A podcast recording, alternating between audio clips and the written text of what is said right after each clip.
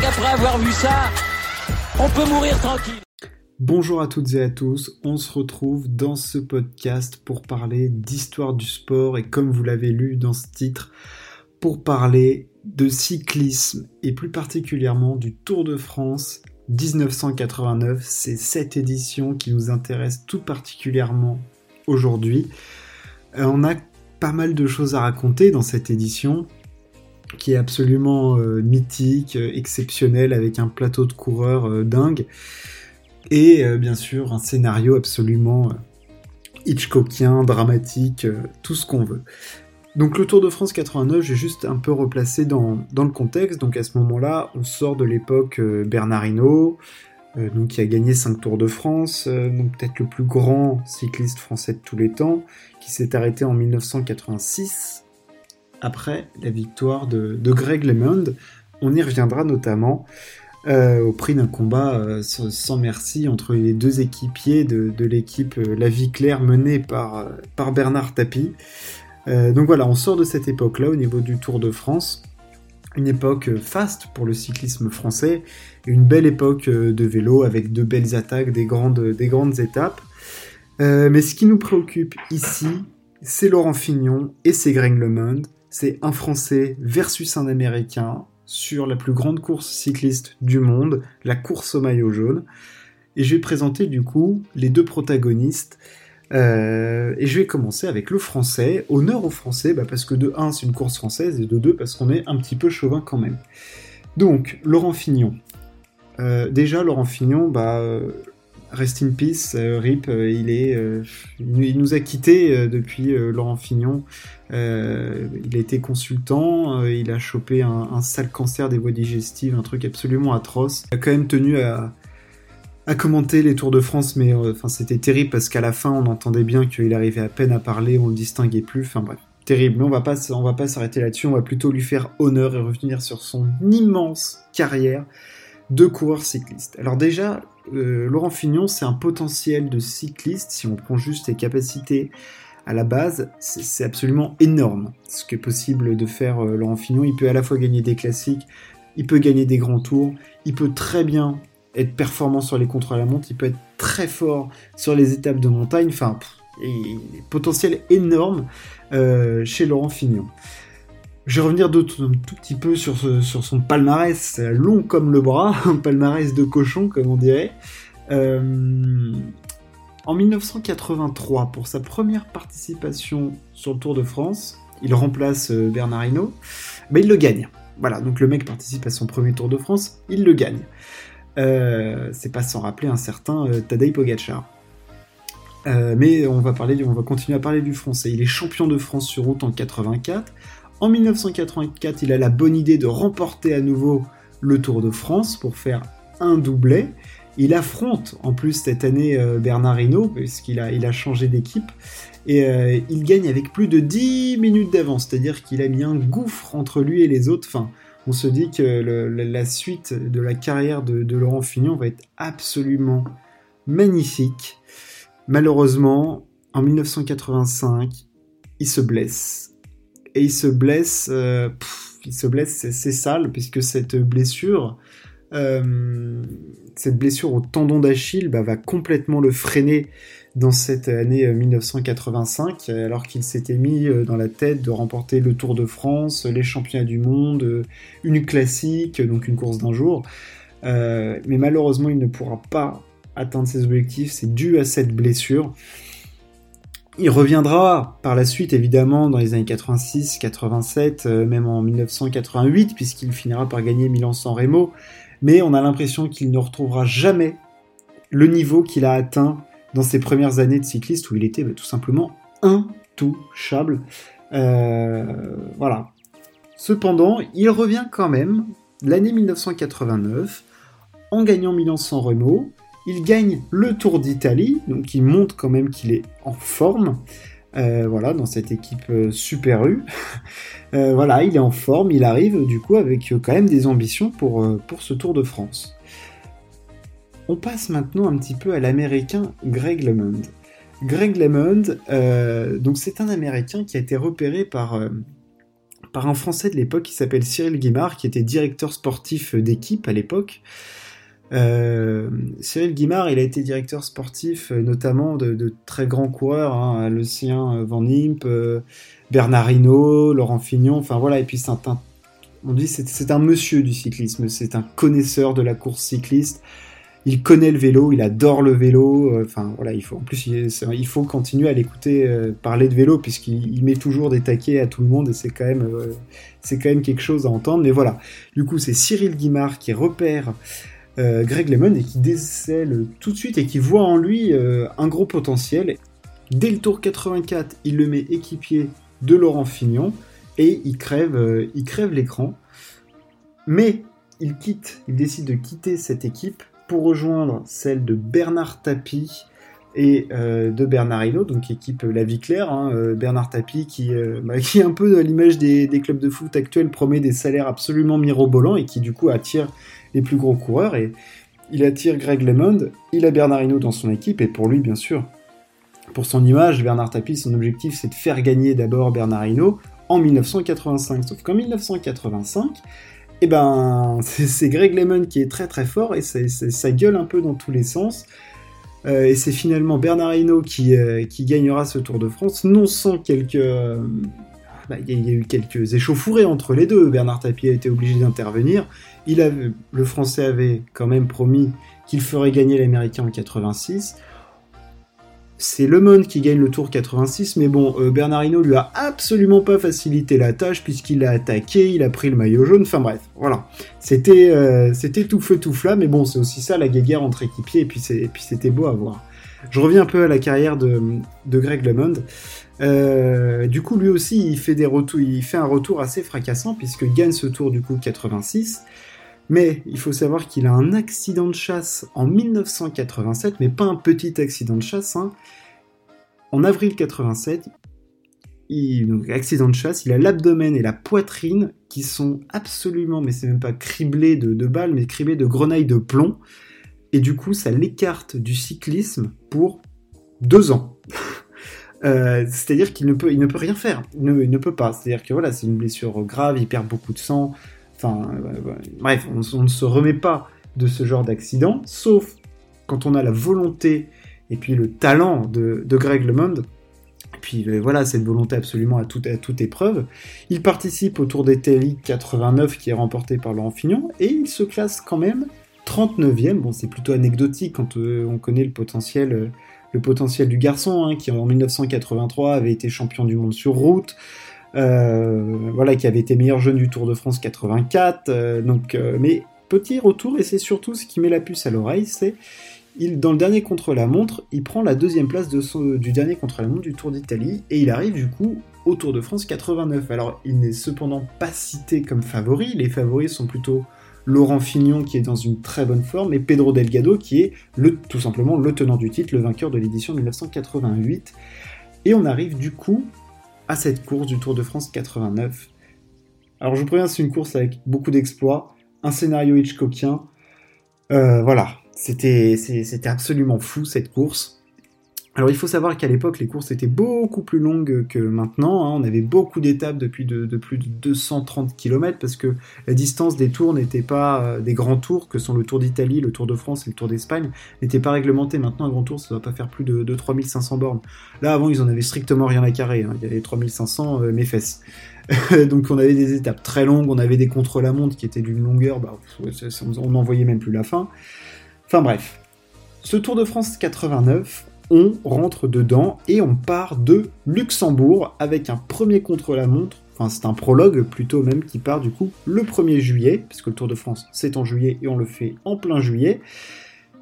Prologue de, 8 km. Et dès le début, on a bah, l'ancien vainqueur de 1988, Pedro Delgado, bah, qui se plante complet, mais qui se plante euh, de, lui-même par sa faute, puisqu'il se plante en retard. Enfin, il arrive en retard à son horaire de, euh, de contre-la-montre. Il arrive avec 2 minutes 40 de retard euh, au départ, et donc, bon, bah forcément, euh, voilà, ça aide pas. Euh, cependant, par la suite, on a un premier contre-la-montre par équipe, qui est remporté par l'équipe de Laurent Fignon. Et la première explication entre favoris arrive à cette cinquième étape entre Dinard et Rennes et un contre-la-montre solitaire de 73 km. Et le contre-la-montre, les contre-la-montre auront une importance toute particulière dans ce Tour de France, puisque l'américain Greg LeMond est un peu un avant-gardiste euh, euh, du, peloton, du cyclisme. Voilà, il aime bien. il, inaugure des choses et puis il instaurera des choses il, se, il arrive, il se présente dans ce tour avec un, guidon de triathlète, donc avec des prolongateurs sur lequel bien sûr il est beaucoup plus profilé, beaucoup plus aérodynamique, il propose une résistance à l'air bien moindre que les coureurs qui à l'époque dans, années, dans les années 80 ou même euh, voilà dans les années 89, fin 80, étaient sur des vélos dits classiques, euh, voilà, euh, donc les mains sur les cocottes ou dans le bas du cintre. Mais voilà, on était bien évidemment moins profilé que, sur un vélo de triathlète. Et ce premier contre-la-montre, c'est Greg LeMond qui qui le remporte. Et il s'empare du maillot jaune à l'issue de ce, de ce contre-la-montre. devant Fignon, voilà, et il s'impose tout de suite comme un potentiel vainqueur, vainqueur de ce Tour de France finalement, parce que bah, il, est, là, le coco. On arrive par la suite sur quelques étapes de, transition hein, jusque, dans les, euh, Alpes, euh, jusque dans les Pyrénées, pardon, les Alpes, c'est bien, sûr, euh, bien sûr à la fin. Et c'est la première étape qui nous intéresse, c'est l'étape de Super Bannière.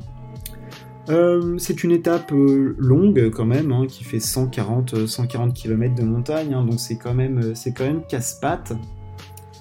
et bien que fatigué, Fignon attaque alors que Delgado est devant pour essayer de reprendre le temps euh, qu'il a perdu et il parvient à reprendre du temps à Greg LeMond et il reprend le maillot jaune pour 7 secondes.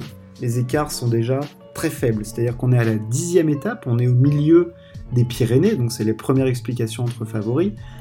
Il n'y a que 7 secondes d'écart. C'est très peu, c'est rien du tout. Euh, le 14 juillet, le jour d'une étape de transition, et eh ben, on aura la chance de voir Laurent Fignon euh, se lancer euh, dans une échappée. ce n'est pas lui qui gagnera l'étape, il ne reprendra pas de temps, l'écart à l'issue de cette étape sera toujours de, 7 secondes. Mais voilà, de toute façon, Laurent Fignon, c'est un attaquant. Il peut être bon sur, sur tous les terrains et il a un.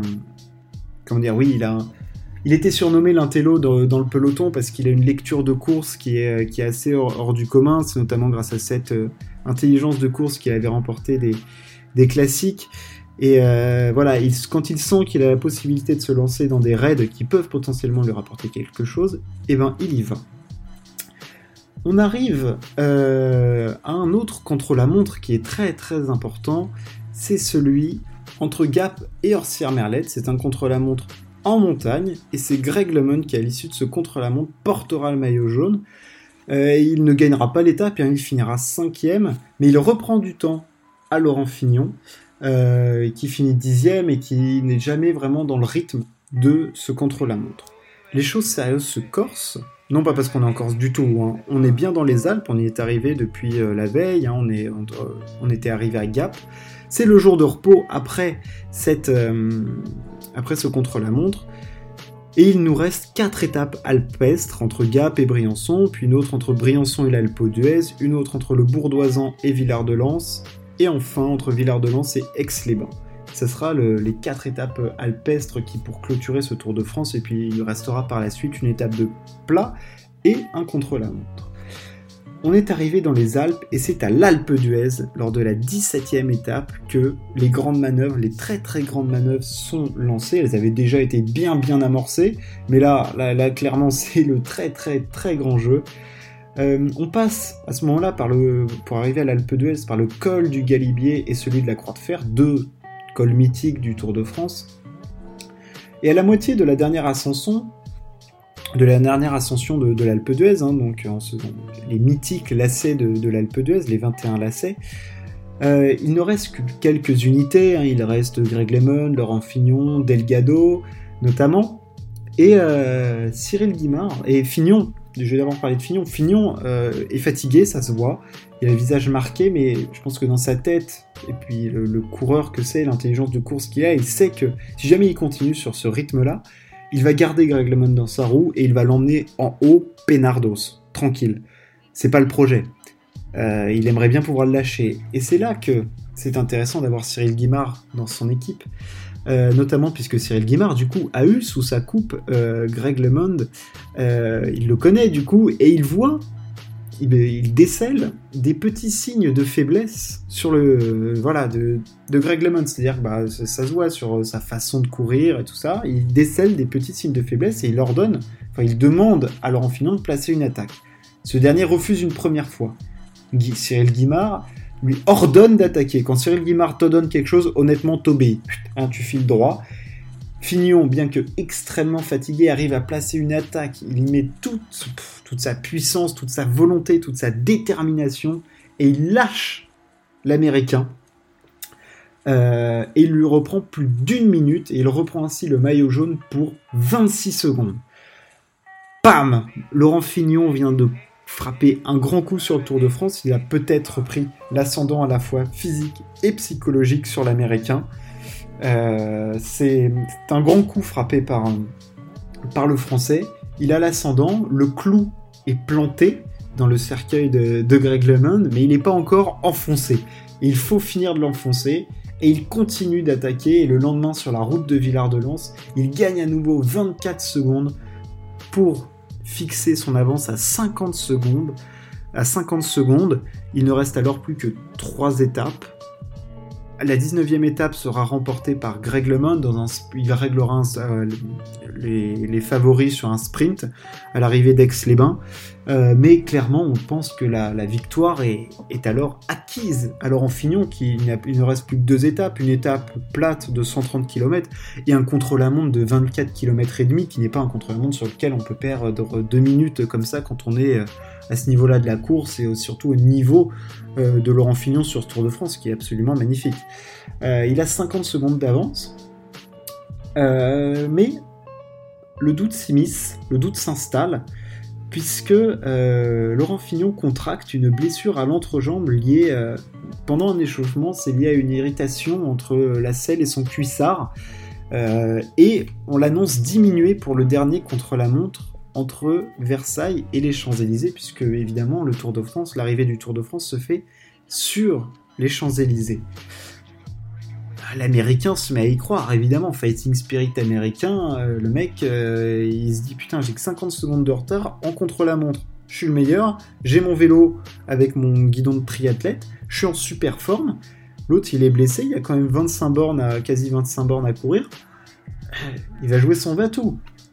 Et il s'élance du coup sur son vélo de, de tri... enfin, avec son guidon de triathlète et il doit reprendre ou plutôt Laurent Fignon, ne doit pas perdre plus de 2 secondes au kilomètre pour remporter ce Tour de France.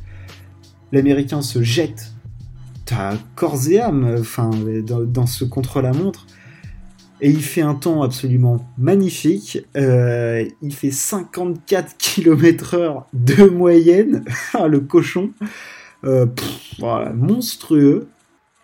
Euh, il fait 26 minutes 57 sur ce contre-la-montre, euh, Greg LeMond, c'est hallucinant comme temps, 54 km/h de moyenne. Pour aller à 54, déjà pour aller à 54 km/h sur un vélo, faut appuyer fort sur les pédales, mais alors pour faire 54 km/h de moyenne, après 21 jours du Tour de France, ah, c'est c'est énorme, c'est énorme. Puis quand tu, ça c'est juste déjà de base, enfin à la base c'est énorme. Mais alors qu'en plus tu mets tout le passif derrière, son accident de chasse, euh, enfin, euh, franchement, c'est absolument mythique comme perf.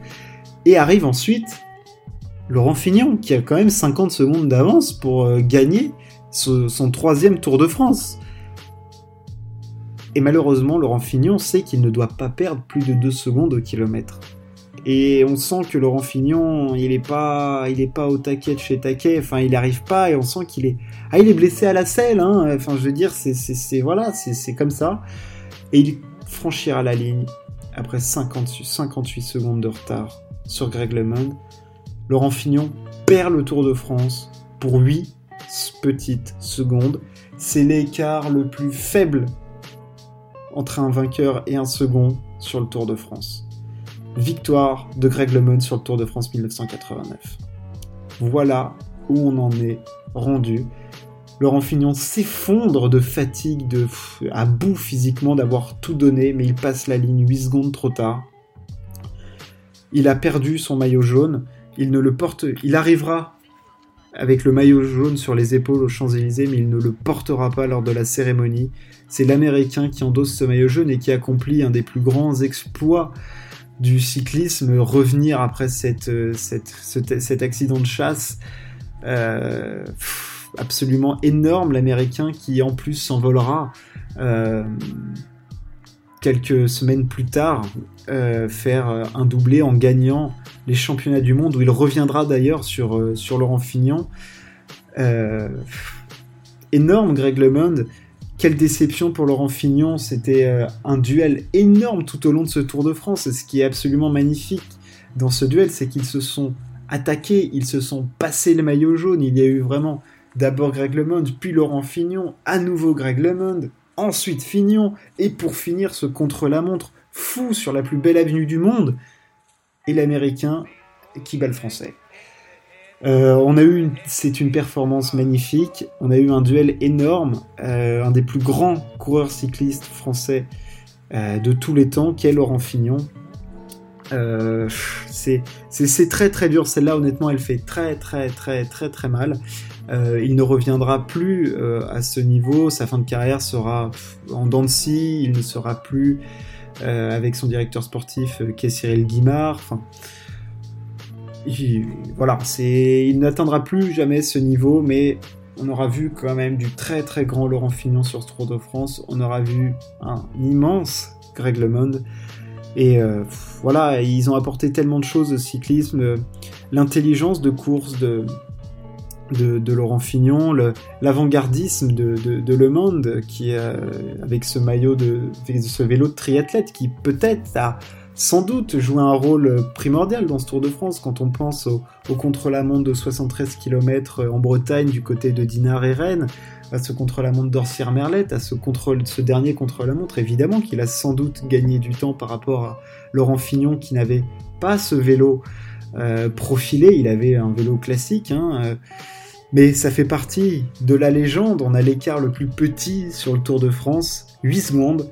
Les mecs se sont défoncés pendant 3 semaines et plus de 87 heures de vélo pour finir mourir à 8 secondes. Voilà, ça s'arrête là-dessus.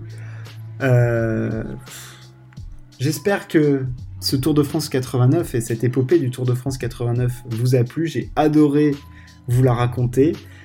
C'était un podcast Histoire du sport, il en appelle plein d'autres. N'hésitez toujours pas à partager ce podcast, à vous abonner, et puis merci de m'avoir écouté.